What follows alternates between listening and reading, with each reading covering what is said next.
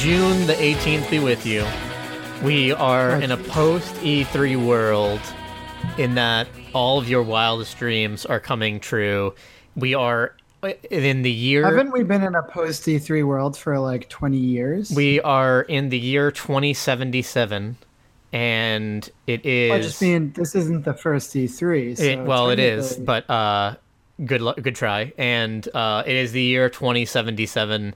Um, a lot of people say you don't want to live in this town. It says it's the highest crime rate. Wow, that's crazy. But guess what? A lot of other people trying to make it. Uh, people without faces, people with robot arms, guns, people with guns. Some people got swords. It's the year 2077. And that's my intro. wasn't very good. I know. Uh, which kind of makes it like an EA press conference. Oh, Hey, topical Oh. humor. I mean, it makes it like most of E3 this year. I liked some E3. You didn't like any of what you saw at E3? I don't know. Give me some. Give me some. Uh, you know, reco- recommendings. You didn't like the Microsoft press conference? Um, hmm. 50 games? 50 games? I don't really New watch. From Software mean, game? I would- oh, you didn't watch it. Oh, but tell me about E3. Uh, you didn't watch I just I, I picked up the scraps. I didn't watch it directly because I was working, but I picked up the scraps. I looked at it stuff afterwards. I think Microsoft had a really good press conference. Listen, not all of us can watch stuff on Friday. Some of us are working. Friday, Saturday, Sunday, the days that E3 well, let me go on. tell you that it was an R83. I, I, I, I mean, I here. Notes about it, but but I know that Microsoft showed off like Ori, uh, a new Ori game, and that made me think like, you know, I should really play that first Ori game. Yeah. Um, I, I feel like the my my issue would be that Sony's press conference was weird. I kind of caught a, a little bit of it. Um, I don't think that they did a bad job. They instead chose to focus on uh, four games, and it was more of an experience, and it was very interesting. Um, I don't dislike the idea that they kind of went with. I think it was more of games as art and more of an exhibit. Uh, like the first thing was, you know, this new Last of Us, and they were in the room. The the press was in the room that this trailer was The basically happening, right? Like, yeah, like they're in the room that this dance is happening in The Last of Us, and I thought it was kind of interesting the way that they moved them to, you know, four different rooms, four different kind of like exhibit event slash trailer things. Like, I think that's interesting. I think that's cool. I I, I, hate to complain about something because I something like that because I think it's really awesome, but I also kind of think that in the same breath that uh, they're usually the ones that surprise me uh, year in and year out. And then the other thing that kind of bums me out is that Nintendo. I was waiting for like a big uh, a big Animal Crossing. crazy right? bonkers Switch E3. Just like Yeah. let's go, let's go, let's announce 20 Switch games and Well, they some. gave you Let's Go. They gave you Let's Go Pikachu and Let's Go Eevee. All right. Well, I, I mean, it was mostly about this Smash Brothers port. It's not a port. It is a port. it's port. crazy that you could call it a port. It's absolutely not a port. You could say what you want about the game and not like Smash, but it's clearly not a port. It is mostly a port, but some they they did change some things about it, but it is a port. Over 10,000 changes. But that sounds that sounds port. like something a press that they would say in a press release. Are you Sakurai? I can't say. You can't say. Well, I think we all know the answer to that. Yeah, I mean, I I can play Smash again. I I, I wouldn't uh, like. Am I gonna buy it? Yeah, yeah, I'm gonna buy it. It's gonna be cool. It's gonna be like fun. Um, the idea of like having it on the on the greatest uh, system outside of PC of all time is pretty nice. Anything is pretty nice. I I turn I end up buying things on Switch just because of the fact that they are in fact on Switch, and this game will probably be no different and like having a big fun roster like i feel like it's the game uh, the kind of game that i can have a lot of fun with um so yeah i mean like it's cool to see every character ever in it it's cool to see characters that have were passed over by the last smash like uh like Snake, Ice Climbers. like Ice Climbers, like Snake, um, being in it again, and also some of the characters that uh, that I never got a chance to play that came out over patches like Cloud or Bayonetta. It's kind of cool How do you like. feel about the and it's out now? Is that is that like your favorite E3 thing? um, what, what what was and it's out now? What like Hollow Knight? Hollow Knight and uh, Fortnite. I know you don't care about Fortnite, but That's too many nights, do. James. Um, I like I love how that works together. But uh, I did and I did buy Hollow Knight. And they also uh, dropped a three-hour Octopath Traveler demo.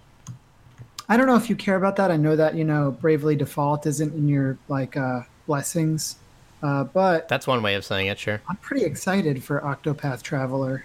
Do you have a reason to be like? Have you played? The, like, what was? What, how was the demo? It's pretty. It's cool. I haven't Right. played it because at one at one point it's like, yeah, a three hour demo that sounds great, but then it's like, okay, if I actually plan to play the game and the game is out in three weeks, am I going to play three hours of it and and then the progress carries over? Am I going to totally forget what happened? If I were to play the three hour demo, even if I were to like it, I think you would you would in fact start off on kind of a weird foot with the actual game just because you would have had such a break from the beginning and where you're currently at that So yeah, so I think I'm going to play the demo like two nights before the game releases. okay that makes And, that that makes a lot of sense actually to like time it correctly But I watch like trailers. The characters look cool. I mean, it's. I mean, if you're gonna play a JRPG anywhere, I think like the Switch is the place to do it, right? yeah it, it's i mean if you're going to play a lot of things anywhere this switch is the place to do it other than fighting games which by the way if you wanted deep dragon ball fighters which i was not asking for on switch then in fact you will get it september 27th i will maybe actually buy it unfortunately That's yeah why. i don't know Is it because you just want to beat people on the Nintendo Switch? That will be fun um just practicing it's gonna be. Yeah, but I don't think it's gonna be like a very busy platform. But at the same time, maybe they'll do like some crossplay, because I, I'm sure you heard about this whole uh, sony Fortnite thing yeah situation, right? well that was a while ago right and now it's kind of getting drudged up again So, so what happened was the day that Fortnite released on Switch during the E3 conferences, Sony put out this thing that was like, "Hey, link your uh, your Epic account to PS4 and get a free skin." But what they didn't tell people is that as soon as you link your Epic account to Sony, it's stuck there. You can't get it back on PC. You can't bring it to Switch. You can't do anything with it. So they kind of tricked people into signing up. Yikes, like, that is not good from any way Sony. you look at it, right? That's kind of that's It's worse. It's worse than no crossplay. Like the, the crossplay thing, you can almost understand. Why are they so against it? But they're they are the ones that are against it, and then they they do that like Republican American thing where they're like, no, it's not really us that's against it. It's more you know Microsoft and everyone else is having a problem with it. But then when you see anything, it's like, what? Who are you trying to fool? Like you are the people that are trying to do that. You are the people that that dislike crossplay. I don't fully understand why they're so against it. Is it like a numbers thing? Like they they feel like they have more people uh playing on PS4 on on like PlayStation online than Xbox has online, so maybe they can like strangle it like if people feel like there are more people playing on PlayStation over Xbox then like they can get it to the point where Yeah. people are always going to the more popular thing, the more popular system to get more games faster against different people and try and like strangle out Microsoft that way. Like, And and Phil Spencer, you know, there's a Phil Spencer interview like every year with Giant Bomb, and he pretty much said like, I just wish everyone could play together. And I don't know what the situation was at Xbox uh, when the 360 what was around, but in this generation, where I sort of have a say in things, I just want everyone to play together. yeah, um, And I guess it's- I guess it's interesting, time, though- Like, of course you'd say that. yeah, th- th- that's that's what I'm that's what I'm saying is like it's like if because in the same in the same note like if you're the company that's behind on things and has a smaller base online then you don't want to be hurt by that smaller base. You want to have multi-platform and you want to have like crossplay so that no one has a sense of like, well, I have the PS4 and I have the Xbox and I have to go with the PS4 version because that's going to have more people playing online. Like now you'd have if there's crossplay, then now you have an option because it's just what it's basically like whatever system you like better, whatever UI, whatever uh, service you're currently buying into, whatever controller you like more than uh, before, where there's kind of like a clear winner if there's one uh, net service that has just more volume. So, I hear you. Um, but yeah, I don't know. It, it was weird because also, you know, Phil Spencer was sort of talking about the Microsoft press conference and talking about the Sony conference and and and you know, they didn't really have any ideas like what the other one was doing. So it was really surprising seeing Microsoft just like slamming out games trying like to do what they thought then, Sony was going to do. And then Sony just like drops four games that, that we and already know about. Yeah, yeah, I didn't know about the Sucker Punch game uh, it's hard for me to keep them all like. Is that the Spider-Man out, one? No, the Ghost of what the Samurai game. Oh, the okay. Third Ghost Samurai of game of the Ghost of Sushi. The guy. Yeah, the Spider-Man game looks pretty sick though. Yeah. Um. I don't really feel a ways about Spider-Man, but that looks pretty good. It's kind of weird, like uh, a lot of E3 at this point for me because I have so much that I like currently and then I think a lot of the shocking games yeah. are still on the indie sector. And this has been a really good year. Like I feel like last year the indie devs kind of let us down and there wasn't that much, but I feel like this year has like been chock full of like just absolutely incredible indie games to the point where I don't know, like it's like the, the, the games that I'm excited for, the games that I don't know about. So it's like I, I don't if, if that makes any sense. Like the I have an excitement for what's around the corner rather than like what I know is around the corner. Or what's on you you you're more surprised by what's around the corner than what's on the horizon. Yeah. Sure. Uh, but at the same time, that new From Software game was surprising. The uh, Sekiro Sh- uh, Shadows Die Twice. I didn't see much about that Shadows Die Twice. Well, it's like uh, it's it's a what do you call this genre now? It's a Nioh like. Oh wow! That's what you're gonna say? Yeah. So From Software is developing a Nioh like. Wow, that's a that's a real backhand. That's good, right? Yeah, it's very funny. Continue. No, that's it. Okay, well, right? that's fantastic. I mean, it looks a lot faster than Dark Souls. It looks, you know, on par or faster than Bloodborne. Uh, your character sort of like has a has like a grappling hook, and they like grapple around and stuff like that. Wow. In, in combat. It looks fast. All right. But I don't know. I don't. I don't know how I feel about feudal Japan as like a setting in general, but getting a lot of it, with, huh? Like, um, We're going. Yeah, even yeah. even in Westworld, they can't can't escape it.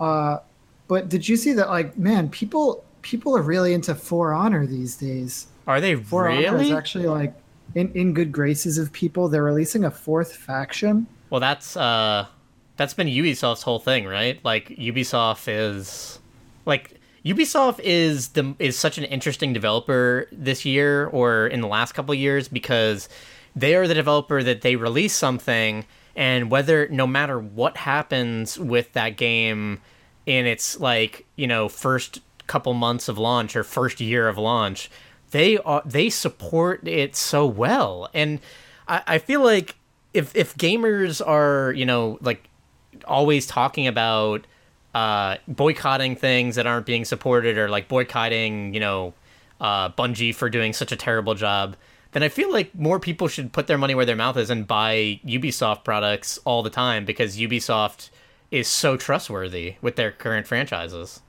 And you know, uh, at the press conference, they actually gave out the For Honor Starter Edition. They were like, "Oh, well, everybody who's watching uh, this weekend or over the next week, you just you just sign up and you own For Honor Starter Edition. So they're making they're, a fourth faction. What is the faction? I think it's Romans. Oh, that's interesting. So you have like knights, samurai, Vikings, and Romans. Okay. Maybe next they should put in just like some military dudes though. Gunman? With like some big guns. Codmans? Or like a space marine. A Doom Marine. It's, So- it's weird to talk about E3 because I feel like all I've been doing is nonstop, you know, consuming E3 content. But at the same time, I feel like I don't have anything to show for it or talk about. That's with it. interesting. Why do you do, you do you know why you feel like that? Maybe because nothing is like immediately like exciting, right? Yeah, I, I there are things that there are things that I think um, I'll look forward to and, and things that I want to play, like in the future when they come out.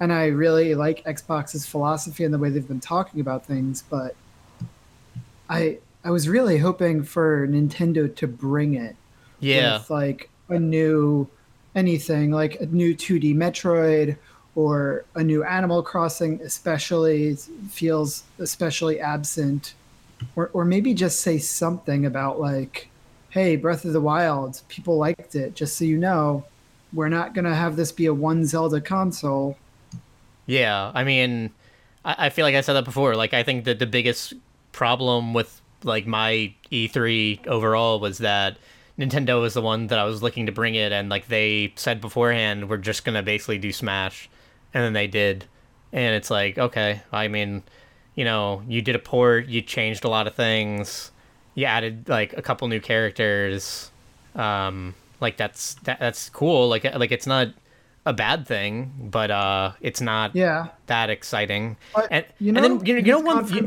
you know one thing that actually you know what I, I will say this one thing that super dampens me on any Smash stuff is that the awful community and hear me out because everyone knows the community is awful. Sure. but but hear me out on this.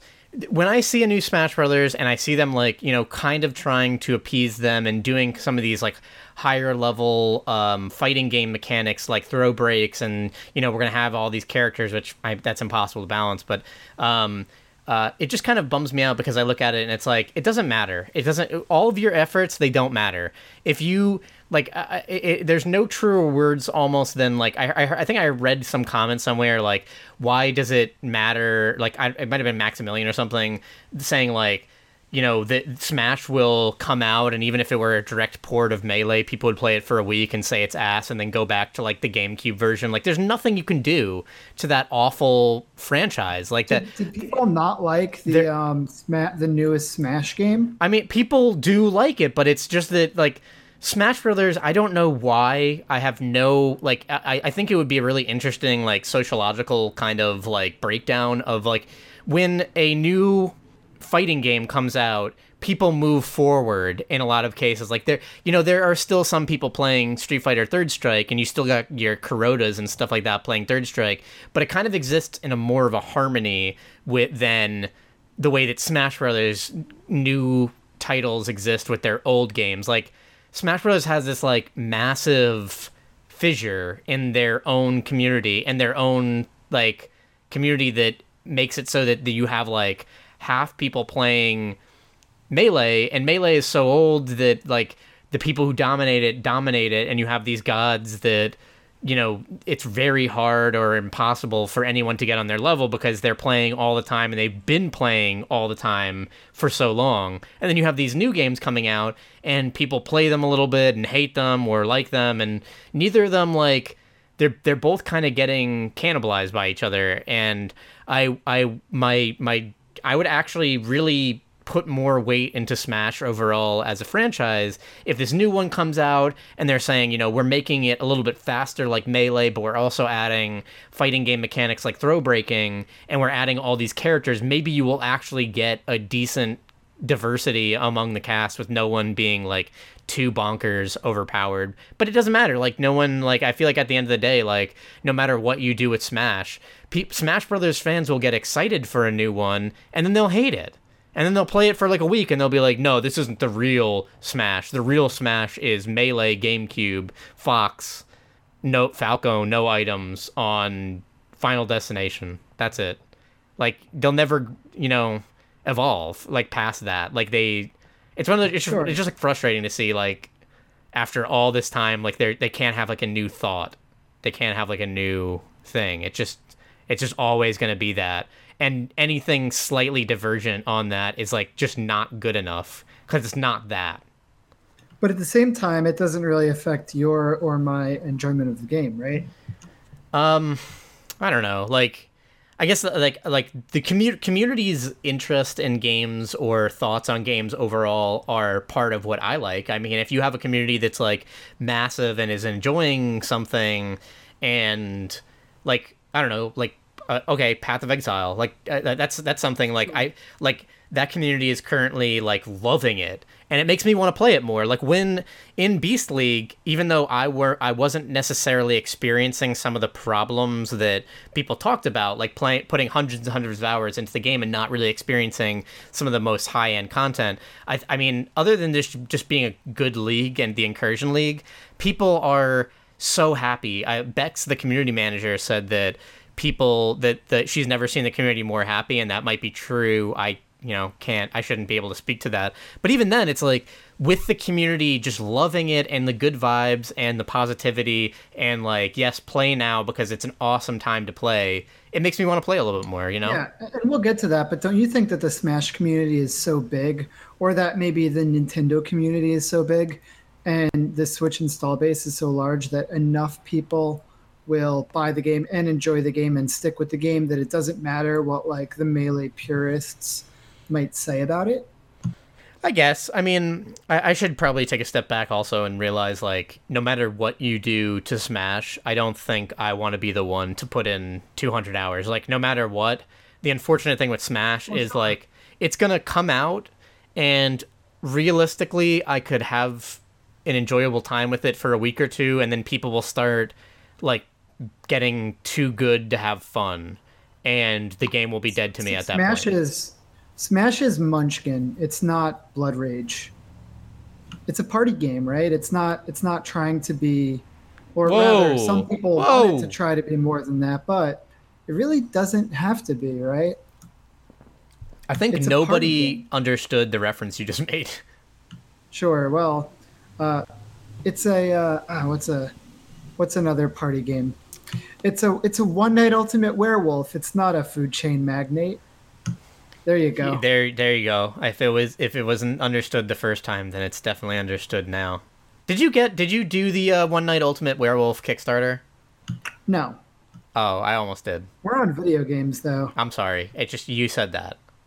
I didn't mean to. Yeah, you, you're you do you're you're starting to open up a wormhole which you cannot close, James. So what are what are I, I gotta say though the Bethesda conference, I liked it. I was so. Fan. Tell me something about this. Uh, this this new Fallout, this MMORPG that everyone is upset Fallout. about. It's not. A, it's not an MMORPG. So what this game actually seems like is this game is dangerously close to getting people talking the way that people talked about No Man's Sky.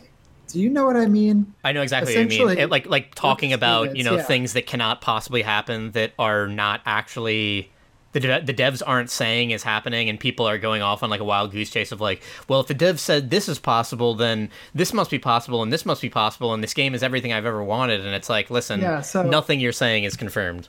I, I gotta say that there are some things that i absolutely love about fallout 76 so fallout 76 is not going to be a single player game.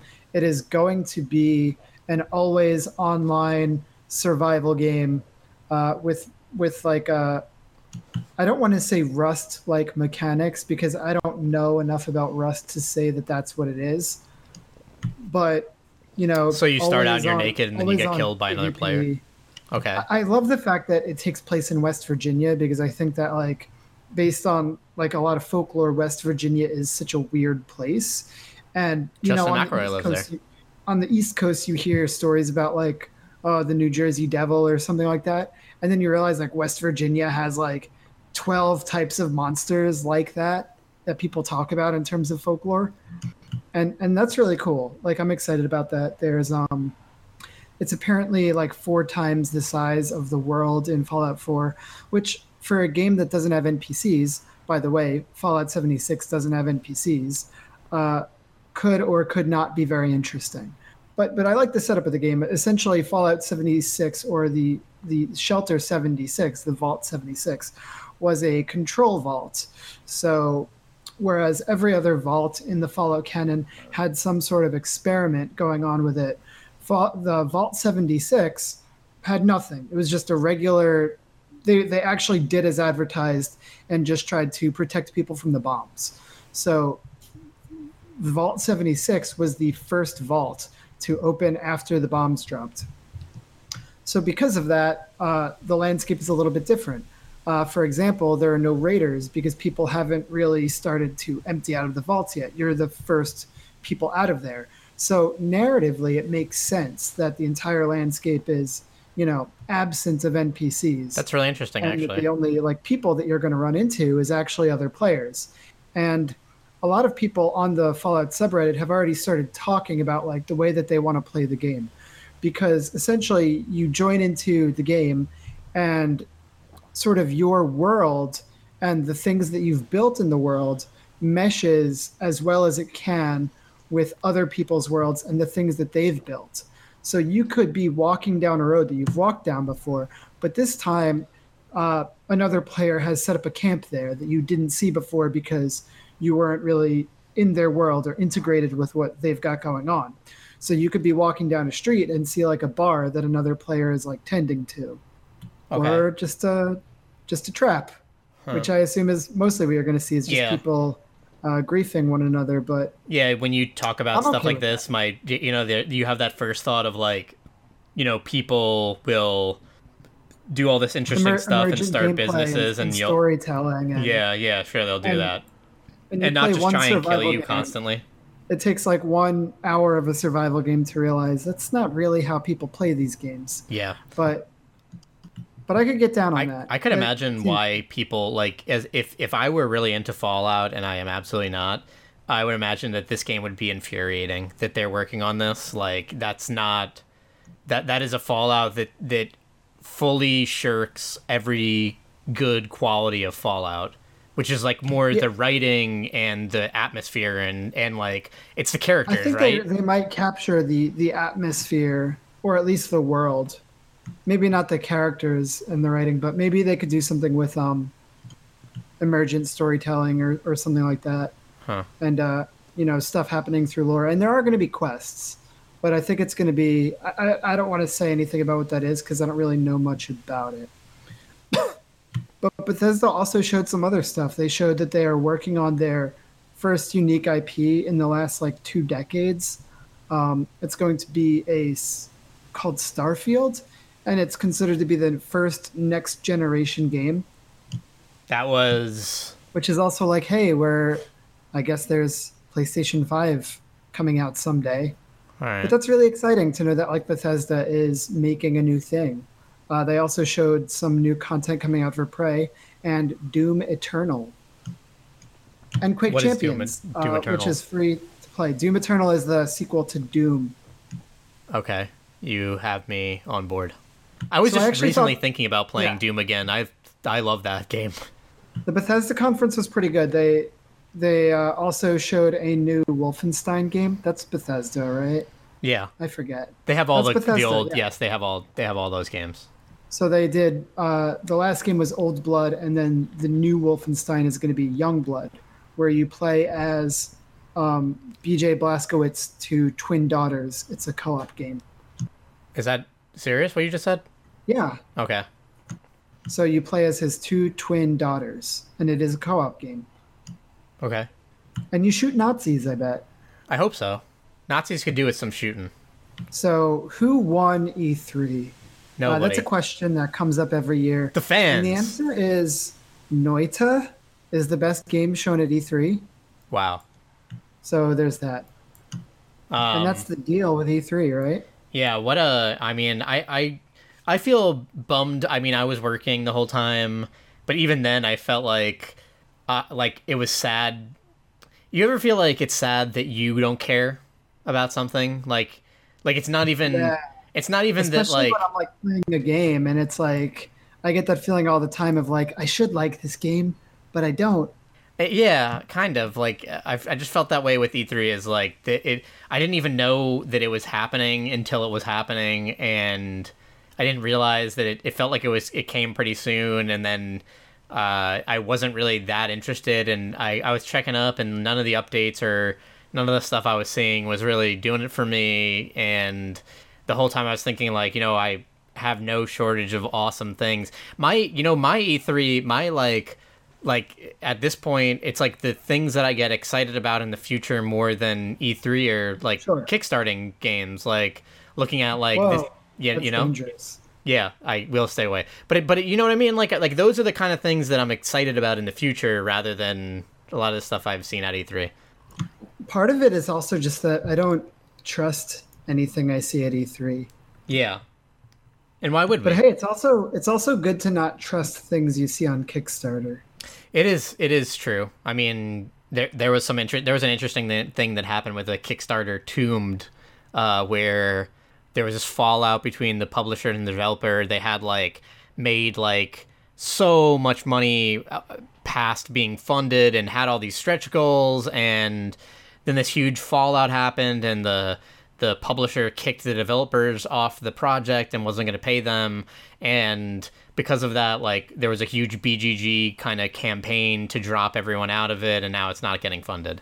It went it went from being like like funded by 500% to being like not funded at all which is interesting. I've hmm. never seen that. Were you playing anything this week? Not even board games yet? I was playing tons of board games. I'm not, i'm i'm, not? I'm saying Not not board board- games yet Oh, was I playing not board games? Um, only one game. Only Path of Exile. Path of Exile is looking great right now. So, a couple when the league first came out, you asked me, "How's the league?" And I said, "It's the best league ever." And you said, "I don't believe you. Tell me again in a month." I don't know that it's been a month, but if you asked me how the league was, I'd say it's the best league ever, I think everyone else would agree with you, huh? and that's where we're at. Yeah. That's pretty Also, wild. is- yeah, it's it's crazy. This is also the first time that I made a, a self-made build. I put it together like myself. There are some other builds where like um, in in the past I've I've sort of had an idea for a build and then looked up what other people did and then like, you know, sort of riffed off of that. But this time is my first time where I just made the whole thing by myself. Uh, and it's you could look up a guide for my build, but you won't find one because no one's playing it. So I feel like because of that, and because it's like wholly my own, I've had uh, a much stronger attachment to my character this league than I've had in the past. That's that's crazy. That's awesome. Congrats. And I'm uh I'm killing it, but it's it's been a little slow going because when you don't have like a guide to tell you like these are the best items, so go for this, do this, it, it can be uh, challenging. So I'm in like mid tier maps, but I haven't I haven't completed all of my trials of ascendancy, so I haven't done the last labyrinth yet. Okay. But I, I think I'll be able to do it. I was able to kill Atziri, no problems. So I'm confident. That's pretty cool the to do that with a uh, self-made build.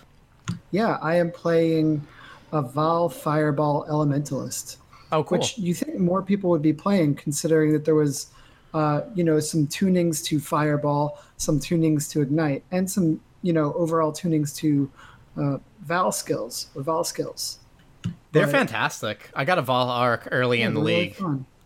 But but it's really weird to see that uh, people are sticking to their guns a lot, and most people are actually just rolling uh, Blade Vortex, Arc, Which is my that's my thing. trappers. Uh, I was expecting, you know, there's a lot of good builds right now, and and it seems like so many skills got reworked and a ton of skills got added. People are going crazy over the new elemental hit, but for the most part, I haven't seen as much diversity as I'd like to see. I, and I still don't think people have it figured out yet, because it's really not until the end of the league that people start to understand what the best builds were. That's interesting. Um, I feel like so many people are having so much fun with the arc skills right now, the new reworked arc, that maybe that's actually hurting it. Like in a weird way, like uh, arc is so fun and so satisfying because that's the skill that I, I'm playing the, as you said, the Blade Vortex. Um, it's a triple Herald Elementalist witch build um, which means nothing, anything I said. But one of the skills that got reworked is this lightning thing that uh, it, it is a like a lightning bolt that chains to a bunch of enemies, and it got reworked, and it's like amazing now and it feels so satisfying and it's so simple and even though i'm going a build that is supposed to be for this whole other thing i've just been playing almost entirely with the Vaal arc And have you uh, collected any of your chase items yet? Have No. you uh, like on impulses? So No. let me tell you a story. Um, so in the new expansion, the incursion, there is a, you know, there's this temple that you sort of build up. Essentially, it's a dungeon that you sort of choose what rooms are in it, and the rooms that you choose, you know, they could be like maybe you want a room that has like weapons or armor, or maybe you want to transform a unique item, or you want the boss to drop a fire weapon, so you build up this fiery room. Uh, one of the rooms, maybe everyone's favorite room, is the corruption chamber. it is everyone's favorite room and sure. the corruption chamber uh, can really make or break an item. Essentially, there is a 25% chance that something really, really good happens, a 50% chance that something really, really bad happens, and a 25% chance that kind of nothing happens. Uh, so I unlocked that chamber, and it takes some work, it takes some luck to actually get that chamber into your temple. But once it was there, you know, I had to stop playing for a couple of hours because I was nervous about it. I, at the same time, I didn't want to waste the opportunity of using this room, but I was really low on currency. And if something happened to one of my, you know, most important items, which were obviously the best candidates for corruption, I I wouldn't have any way to like recoup that, like to come back, because I didn't have the currency to replace it. Um, so I, I sort of took a middle ground. I had a pair of gloves that were worth about 10 chaos. So they weren't worth nothing. I couldn't replace them right away, but if I, you know, it's like an hour of grinding or, or you know. So I put in my gloves, and the good thing happened. And I got these really insane gloves where they, just because of this corruption chamber, my damage went up by 40% wow essentially what happened is I got um, plus two level to socketed projectile gems. oh So, wow So my fireball is a projectile. So now I'm running around with like a level 22 fireball, which is insane. Spellcasters really benefit off of the level of their uh, weapons. Oh, sorry, off the level of their spells. So later that night, um, somebody in my guild who pretty much plays Path of Exile like all the time. Like they roll like three or four characters a league. Every time I go on, I see them on. Uh, they put a Kaom's heart into the into the corruption chamber, and Kaom's heart is one of the most valuable items in the game. Essentially, it gives you 500 HP, like flat, which in Path of Exile terms is a lot. It's a ton of survivability. It's more survivability than you could get on any other item. And they destroyed it. oh They cor- corrupted it and it disappeared. And then they said, Who wants my items? I'm quitting this league. uh, he handed his items out to the guild and then he logged out. So that's the corruption chamber. So, in a way, it kind of worked out for me because, you know, not only did I succeed at the corruption chamber, but he failed. And in his failure, I got an exalt and a hundred and a hundred chaos, which he didn't need anymore. wow how much is a exalt worth right now An exalt is worth a hundred chaos. okay so you got two exalts That's right. or 200 chaos are you playing anything else Uh, BlazBlue. oh yeah i'm glad you mentioned that Battle. So I've been playing that. I've mostly just been playing training mode. I haven't tried online, but the online that I did try, uh, not a big fan of this lobby system. oh no that's kind of why i, know stopped playing everyone actually is trying to to go wacky with these lobby everyone systems. everyone or or or just ArcSys, right? Uh, but I don't know if anyone ever played a, a little game called uh, Soul Calibur 4.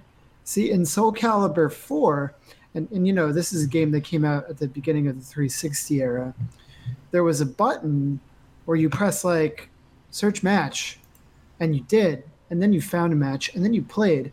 And if you wanted, you could keep playing the person who you found. And if you didn't, you could leave and you go find another person. And I don't understand why anybody ever felt the need to go further than that system. I don't know if it's because they feel like they need to add some sort of social aspect to the game where you have these miniature lobbies and you run around with your little character and uh, emote at people because that gives you another thing to sell people where you get to sell them the little chibis that walk around the lobby. But it's just not what i need. Just give me a menu and then i pick the thing and that's it. It's Yeah. not hard. My experience with that game was that I actually like some of the aspects of it, and I I like the current roster and the overall feel of the game and what what the game probably will be capable of. But my the last time I played, which was like early last week, um, I was trying to find a game, and I went to a lobby, the most uh, populated lobby at the time for like casual play, and uh, there's these like the online like versus lobby is this big room that has basically uh, all these little kiosks uh, that have two slots for people to stand in, um, a red and a blue, like a first and a second player. And I was going around and I couldn't really find anybody. A lot of the people were already in games.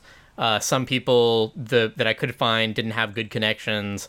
I was looking for a while to find someone, but there isn't just, and this is insane. This is like a, a, a singular thing that can kill a game for me and that is that there's nothing that I can do to just search a match with someone who has a good me the connection. Yeah. Like like like so so in, in Dragon Ball FighterZ, Dragon Ball FighterZ does not even have a good online system. It's kind of busted and stupid in a lot of cases, and it was infuriating when on like day one we're trying to play a match and we have to like communicate. Well, you go to this lobby and i yeah, I'll go to the lobby. Okay, so start a arena match, but lock it to two players and have this password for it, and then that's the way we're going to be able to play and all this shit. Like BlazBlue Cross Tag takes it to a worse level where, at the very least, one thing you can do in Dragon Ball FighterZ is you can search for a casual or a ranked match, and then you can go to training mode and just lab and then hit uh like like get pop-ups for you found a match while you're labbing which is like that alone should be one of the most core things to every fighting game. Every fighting game should allow you to play practice while you're searching for a game so that you can like Yeah. hone and, and do stuff rather than just waiting around and Even blaze Tekken has that. yeah, and, and Tekken sucks ass half the time. Which they have a they have a shitty ass lobby too. They have a bunch of broken shit too. What you know? Uh, okay, I'll, I'll finish this before I go on to the next point. But um, so so with BlazBlue Cross Tag, like I was enjoying it. I was enjoying the great missions that they have. Uh, ArcSys killing it with the missions, unlike what they did with the Dragon Ball FighterZ, more on the uh, Guilty Gear side of things, where it's like this fantastic mission structure that teaches you a lot about the game. And I was enjoying all that, and was trying to put together a team, and uh, just this online turned me off of it so much because there's no way to just literally search for a good game. You have to physically find someone in a lobby that has a good connection with you and keep rematching them, and like that is horrendous. That is game killing right there. And I, I with BlazBlue Cross Tag, I had this this feeling of like I love. I, I had this thought that I love fighting games. I have been playing at least one fighting game at a time for the last couple of years. There's always a fighting game that I'm playing. Right now, the fighting game is Dragon Ball. Before that, it was Tekken. Before that, it was Street Fighter. Um, like, there's always a fighting game that I am playing nonstop alongside anything else that I'm doing. And fighting games, they suck. They're awful You're not wrong. why do they suck so much? And the crazy thing about fighting games sucking is that there it's a lot of developer choices that make fighting games horrendous and shit. Why is that a One thing? day, one day, Riot Games is going to come into the scene and totally revamp it, It's it's and they're going to make an example of the fighting game of the fighting game developers, and and there's going to be a new era of fighting games. I- Just you wait. I I don't get it because it's like maybe one of my favorite genres of all time. I literally like before this, I was playing Dragon Ball FighterZ all day. I love fighting games. I love them so much. Dragon Ball FighterZ is the current game that I just really, really love. And before that, you know, Tekken Seven and and Street Fighter, like I said.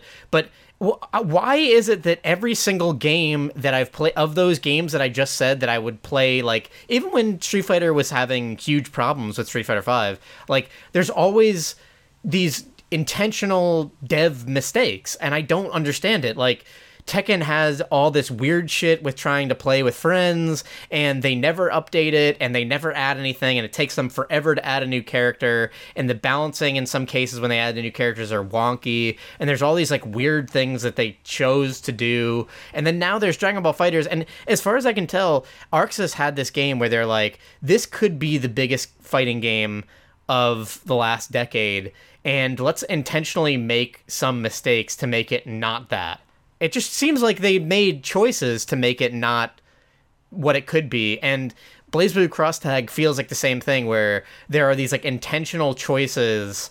Like why would anyone need to just go to a character or you know hit a lobby a menu option to search for a good match and then go into training mode? Why would they want that? Why would anyone want that? Wouldn't people want to physically have to move around a lobby and find someone that is both open to fighting like at the time. Just at the world tournament. Why is my favorite genre being done so dirty, James? You gotta wait for someone to come in and clean it up.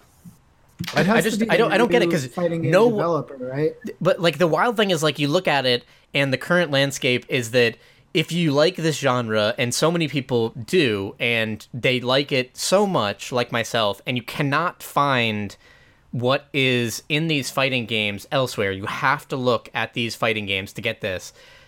You realize that all of them at the same time are bad. That's insane. Like, look, even looking backwards, like, you have no perfect option. You have no great option. There's nothing that I feel like 100% comfortable about playing. If you're looking at like any other genre in a lot of cases, if you're looking at MOBA, if you're looking at the battle royale, like the massive battle royale genre, there's all these awesome options for players in that in that world and in that genre to feel good about. Like, do you want to feel good about playing Fortnite? This these devs that are like keep making these free updates and all this stuff and are doing a great job and people are liking it and the player base keeps growing or do you want to like you know realm royale this new Hi-Rez thing like that that does some different things and well, i hope you don't like it for too long because as soon as the next uh, craze comes out Hi-Rez will kill it. You think so? Hi-Rez is in, uh, like that's their thing at this point right? Is that they jump into whatever the current craze is when it was MOBAs, they made Smite, and when it was like hero shooters, the short-lived hero shooter genre, they made Paladins, and now they're making Realm Royale. These guys just like they chase that, right? They kind of support them though. Like Paladins is still getting updates, and it just recently came out on Switch. I, I assume that there's you know a lot of yeah, of maybe I'm better as a as a tribes player. Yeah, probably. Oh well. I, I just I don't get it. Like I, I don't understand it at all. I feel like Dragon Ball FighterZ, I you and friend of the show Ryan Galloway should be playing it right now if it weren't so busted, and it's so busted. And like I will I will always play a fighting game. There will always be a fighting game that I have at the time, but I just don't feel like 100% about any fighting game that I'm currently playing. Like maybe maybe Smash Bros will be it for you, right? Go to hell. But but uh, I spent I've spent most of the free time I've had recently playing Vegito in uh, Dragon Ball FighterZ. That character is right. is one of my favorite characters in a fighting game, probably tied with Q. That's insane. I want to be playing my Switch more. I've been playing I, Hollow Knight. Uh, so I, I want to hear about that uh, because I've been re- I've been trying to play Bloodstained and I just I haven't found really the time or the correct like situation to play it. Well, and maybe that should be on the train, but it, it isn't because I've been just watching TV on the train. I feel like in the morning and when I'm leaving work, it's just like I'm not in the right mindset. Like I need to be relaxed to play like a game, and I'm not usually relaxed on the subway. How about I hit with you, hit you with something completely different? How about drop that, play some Hollow Knight? Because guess what? Hollow Knight, uh, friend of the show and frequent co-caster of the show, Sean, loved Hollow Knight, and this game is phenomenal. And this Twitch, this this Switch port is fantastic. It is. We, we've been talking, you know, about some of the games that didn't port over that well. Uh, Hollow Knight is gorgeous, runs perfectly fine. It is probably the best version of the game that you can get, um, especially since it's on the go. Uh, it it's amazing. It has everything. Uh, if you're gonna play Hollow Knight, you'd play it on the Switch. What a ringing endorsement you've got. Yeah, it's good, and uh, you know, there's always gonna be something that you currently want to play on Switch anyway. Any other games? Other uh, e games? Is that what you're saying? Sure. No, mostly just Dragon Ball. Fighters and Hollow Knight when I'm working. And Path of Exile, maybe. Most definitely. I kind of hit like like my experience with this league is that it's been phenomenal. Um, the incursion mechanic and that whole uh, like not to you know return to this, but that that whole uh, temple building thing. Uh, it might be one of the smartest things I've ever seen in a video game. Like it alone is almost a game seller to me. I the way that I originally thought that like it's interesting but a little too complicated. Like it it it in itself is this whole thing that that like drives you to keep wanting to play in that league. Um, it, it's so intelligent. Uh, just to like talk about the way that I feel about that is like the when I'm developing that temple that I'm going to go to, uh, and when you find the character out in the world and you get to go to a flashback, like those moments are exciting and scary because you have so little time to do what you want to do. And as you play more, you understand kind of like in your head what you want to do before you even jump into the incursion. And Yeah. that in itself is this fun, exciting thing, but going to the temple eventually is exciting. And then weirdly enough, there's there's never a dull moment because you you build up to this big thing and it's getting more and more exciting as you're building up this big thing. And you'd think maybe after you finish the temple that you would be less excited to get to the next like start of the incursion to to start this whole 13 incursion thing over again but it's still so exciting because it's another chance to like redo that and to do that better with the knowledge you have and what with what you want to do so a lot of stuff about that is really exciting i got the Vaal arc that's really cool they redid the Vaal stuff and we were talking about that before um, but that's really it i don't want to keep talking about path because i don't feel like we have super new things to say but it's it's uh, phenomenal just try it. They should just try if it. If you haven't then do it It's free. what is wrong with you so free. stop it It's the most start it free. actually It is the most free. Oh, James, can I get you talking about some uh some P things? You wanna Maybe you could tell me about something that's not free. you wanna come into that- this back alley and start talking about some P things? Got a lot of Ew. good P things on sale for you, stranger. Maybe, maybe Hey, we don't say it I'm a that. I, I'm a classic P bottom, and I don't know if you're a P top, but uh, it's a P world. So, I've been. I, I didn't say this yet this podcast, but I moved. you did I, I, I- maybe I did. This is to a more my board game friendly. Oh no, I didn't say you moved, but I'm saying This you is- did move. I moved. So this is my first podcast recording in the new space, uh, which is far more friendly for board games and visitors and a lot less cramped. And I don't have to push three tables together to play Gloomhaven. I also don't hear a bunch of dishes that's going good. off in the background. That's exciting. Yeah, you know, at the old apartment, there was this weird thing where everybody was always hidden away until it was time to record. And then everybody wants to get social. Yeah, interesting. Uh, but now I've moved to a place that is a little more my own. I've got a big table and I've got some big games. But I've I've been sitting on Argent, the consortium. It is a worker placement game that happens in a magical academy, and I haven't been able to get it to the table yet. I think I'm going to be able to get it to the table tomorrow. With whom? Uh, with Paul. Is it a two But- player? It's a two to five, Okay. and they have unique rules for the two-player setup, which which I always kind of appreciate because it's good to note that a game is not the same with two people as it is with four people. Uh, but this week I had the chance to play more Splendor because Splendor's Fantastic game. Fit it in all the time. It's very easy. Uh, I played a round of Clank, and I played. Did you finally get the uh, whole. Mummy's Curse uh, integrated? I didn't put it in because I'm I I played with Brian Aarons and his girlfriend, and Oh, beautiful. are not they're not board game people. So I wanted to start them off without the expansion because it's simple. What was their uh, response to it? So they played Clank, they played Splendor, and they played uh, Bargain Quest, and their favorite game was Splendor. And the thing that I like about Splendor is you start to understand the strategies of Splendor in your first game. Within the first couple of turns, Yeah. you you start to understand.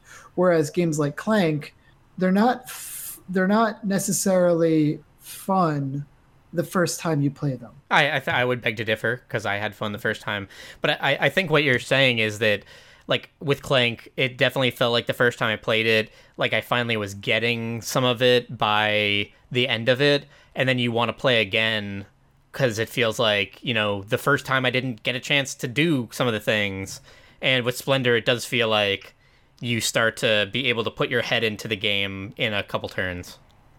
The thing that I feel about Clank overall, though, is that the game always feels like it's on a timer, and I feel like I never have enough time to get something going. One of my biggest problems with Clank is that is that like so much of it and it's interesting it's a like not a necessarily a bad mechanic but it does feel like people can ruin the game by just like nabbing the first thing and then like getting out and being like lucky with some things um I haven't seen that win yet.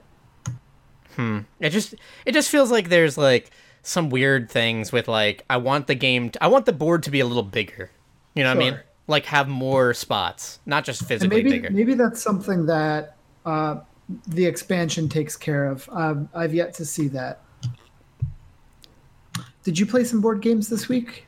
You know I did. How dare you? So I played um uh everybody's Charterstone. I did not. I'm so frustrated. I'm so far behind on this Charterstone. Charterstone is like it, it, it is a religious experience for me. That game is gorgeous and beautiful and I, I, I don't know if we talked about this on the podcast, but when I w- when we were talking to uh new friend of the show, Paul, uh the way that Paul looked at me when he was like, "Hey, what other board games?" and I could tell, you know, we had we had this this chat. really for true. yes. Okay. Well, guess what? I still love that But game. When you, but when you said that you liked Charterstone the best, he he he gave a look that looked like a shrug. I I mean, I feel like like it was show. more of like He shrugged with his eyes. it was more it, it was more this feeling of like, oh, you're wrong. Okay, he's new, he hasn't played that much, and I don't know. I just feel like I, I'm I'm a huge sucker for Legacy, and uh, Charterstone is one of the best Legacy. Speaking of Legacy, everyone's favorite Legacy game. Now, Legacies haven't been around long. The first one came out in 2011. Risk just got that, by the way, and they age like a fine wine. Uh, I started. Okay? Is that how that works? Okay. I started playing what is in the board game community's eyes one of the greatest games of all time, according to Quinns on Shut Up and Sit Down, the best board game, and the number two board game on Board Game Geek. I started playing none other than Pandemic Legacy. And Whoa. season one, and I gotta say, you know, that is something that has to be experienced by everyone. I have How many players? uh three currently, uh four max, for Max. Um, I am very interested in that game, and the first time I played Pandemic, I had this feeling of like this is only good, and I, we talked about it. Like this is only good, but for whatever reason, Pandemic was like the first time I tried a pomegranate or something similar to a pomegranate, where I was dismissive di- dismissive of it the first time, and then I looked back a week later, like I would play another game of Pandemic. I would be interested in playing another game of Pandemic. There's something about Pandemic, and it is so brilliantly designed. Uh, and the the non-legacy game basically uh, that it actually is incredible to play a legacy version of it uh, it's so smart and so interesting. And I don't want to talk about anything spoiler wise with Pandemic. Okay. But Pandemic is this uh, game, and one of the core mechanics to it is you're you got this big map. Uh, you get these little cubes for these four different diseases. And Pandemic Legacy, what what is very interesting is that when you don't open up or do anything, you can play the exact pandemic game uh, and it, the the the actual the rule book says like if you've never played Pandemic before, we re- we recommend you play on the board a couple times without doing anything legacy style because the you come you get all the components for a non-legacy game of Pandemic mm. to keep hmm. going. It's very interesting, and uh, the second you kind of bust out that legacy aspect, then things start going haywire. Uh, one of the core things of Pandemic is that you've got these diseases, you've, you are all playing as different characters, and on your turns you are trying to treat these diseases that are located in different areas different capital cities around the world. Uh, but you're also you know as you're trying to help out you're also drawing these cards that uh, infect cities and put another cube. And you don't want it to hit more than three cubes because as you hit more than three cubes you start to outbreak and all this bad stuff starts happening. Um, probably what might might be one of the most brilliant of all time uh, mechanics in I think any board game is the way that the pandemic uh, infection deck works. So at the game start, you draw nine cards overall, and those cards, uh, every there is a card correlating to every spot on the world map in pandemic, and that's you know what you're infecting. What's really interesting yep. is that those cards that you're drawing go into a discard discard deck, and as you're drawing the cards that are supposed to be positive for you, there are at random integers infection cards that will speed up the infection rate and will basically, uh, you know, make yeah. all hell break loose. What's crazy is what what it, it's funny hearing about this as someone who's only played um regular pandemic the, the Cthulhu version of pandemic. And when you say that the those infection cards make all hell break loose, uh, that's literally what, what they did in the uh, Cthulhu version. But go on. So so like, the, if you've never played this, this is why this is so goddamn brilliant. You have this big deck and this whole board that has all these different capital cities, and you're drawing these things, and it starts out with you're drawing nine things and putting them into a discard deck. And every turn, at the end of the turn, you're drawing another city that will get another infection. And then as you're drawing the player cards, you have the chance to hit these big epidemic cards and they're terrible. And the the thing that they do and probably the core mechanic that makes pandemic pandemic is that you draw the card on the bottom of the infection deck, give it 3 disease markers, which like I said, if you get any more than 3, then it's a really really bad thing. It starts to outbreak then you put that in the, the, the discard pile, and then here is where the game just really just slaps you in the face, spits in your face with a diseased, disease-ridden spit. The you, they make you shuffle the discard deck and then place the shuffled deck on top, which would mean that every card you are going to draw from now on, basically until you draw a lot of cards, is a pre-infected city. And uh, with pandemic legacy and why I'm talking about this because it it like is it is basically this whole epidemic thing is this like fantastic phenomenal thing that like the first time you hit one it starts to give you that rush of like oh my god everything is breaking out we don't have enough turns to be able to handle this. And even if we start handling it, by the time that we do, we're going to hit another epidemic. And yeah, so so let me ask you something. In the in the vanilla pandemic, there are difficulty levels. Does Legacy have difficulty levels? Legacy starts with the hardest difficulty level. It, It starts starts with the so hardest. so the vanilla pandemic has five epidemic cards and what you're doing is basically you're taking the positive cards and you're splitting them into uh, different uh, uh, equal equivalent decks randomized and then you're putting a epidemic card into it depending on how many you want uh, very easy is like three medium is four and extremely hard is five and um, with the pandemic legacy it just says do five so you're starting off with like a shit show. Uh, we had an absolute disaster in our first game. Um, no matter how hard we could try, like we hit the epidemic pretty early, and the epidemic had a double outbreak. And then we hit the epidemic after that, and it shuffled and it double outbroke again. So like nothing we were doing was working, and it was terrible, and it really screwed up the board from uh, that point forward.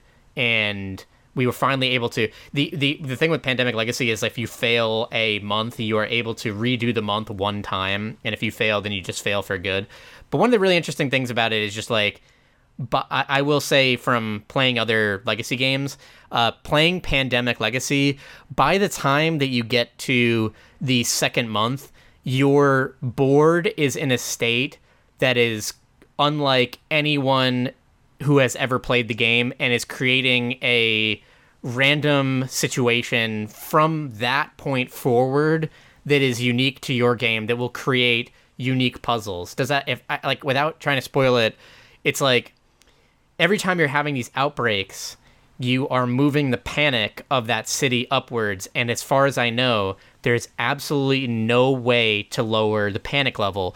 And as you raise that panic level up on cities, it becomes harder and harder to treat things going on. And also, if your characters are in that city as it has an outbreak, you get a scar, which is a negative modifier for your character that will last the rest of the game. And there's no way to get rid of it.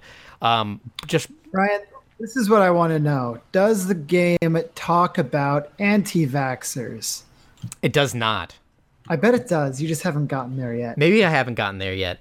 But my point is just to say that like it's it's there's a reason why Pandemic Legacy is held up as this like pinnacle of the legacy genre and that is because you buy the second game you get such an interesting unique board that further branches off into like insane things and it creates the, that board's own issues. Um it, it's unbelievable it is impossible to talk about uh but but but I, I got a chance to play three times in a row and by the time that we were on our third game we were having a situation that was only because of things that happened earlier and the game's problems and what we had to overcome as a team and how we had to you know talk about what was going on or or try and do something was only the the, the challenges are hundred percent based on the failures of the past. And it's so unbelievable to see it because I think that Pandemic Legacy Season One is the example of what a legacy game could be because I with, with Charterstone, I could understand how you'd say you wouldn't want to play it again. With Pandemic Legacy, it would never be the same game. Like you could understandably play it again and say I know every spoiler and I know the way the game is going to go, but even if you knew the future of like the unlocks and stuff, it doesn't make it it doesn't ruin the game because what really is the game is that the, your every game while playing it, it it fucks up the board for Yeah. ever and it will ruin things about the future games that create like these crazy scenarios in itself so like you can never play the same game of pandemic legacy season one twice and i think that that is like almost fascinating So like the the thing that I want to know though is how do you play multiple legacy games at once?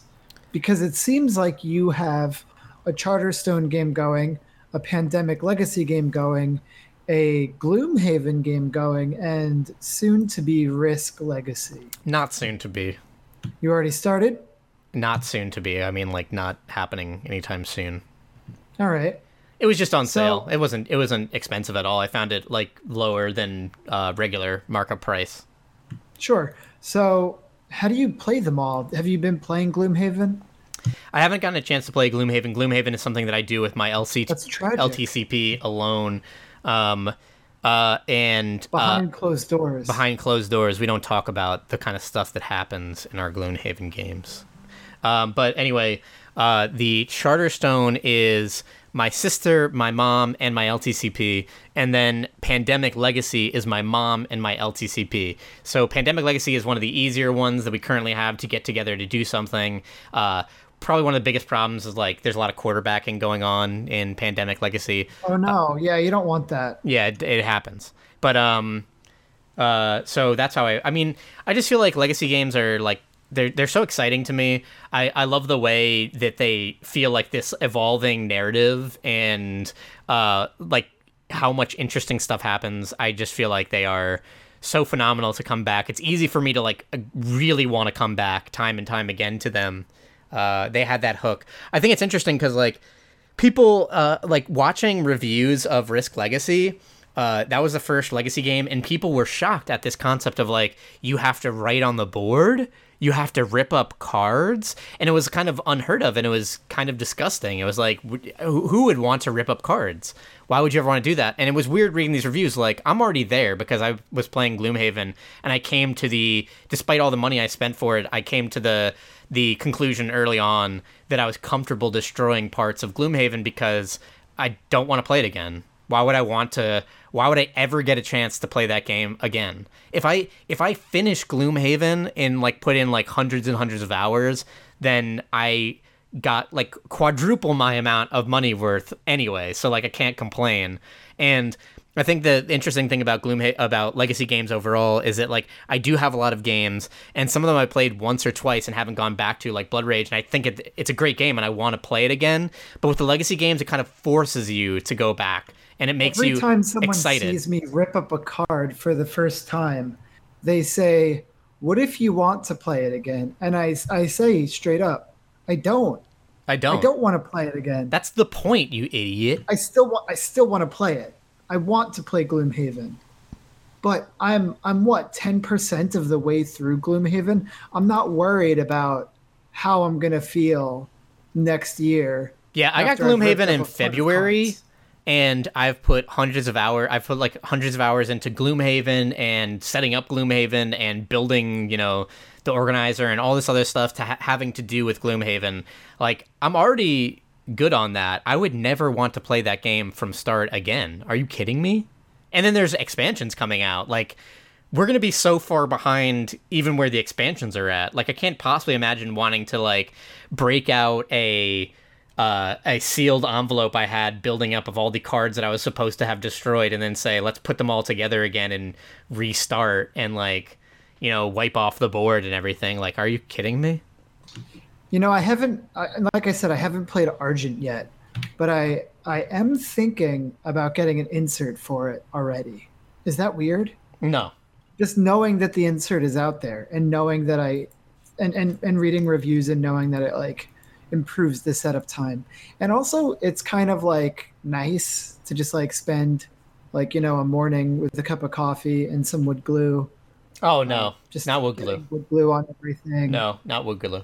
uh, getting wood glue on on your dog and on your coffee table and In your coffee, Not knowing and you're drinking the how wood to glue. get the how to get the wood glue out and then you eat the wood glue and you get food poisoning and and just sitting there and putting together the organizer Truly hating wood glue. kind of kind of comforty right it's kind of comforting hating wood glue forever.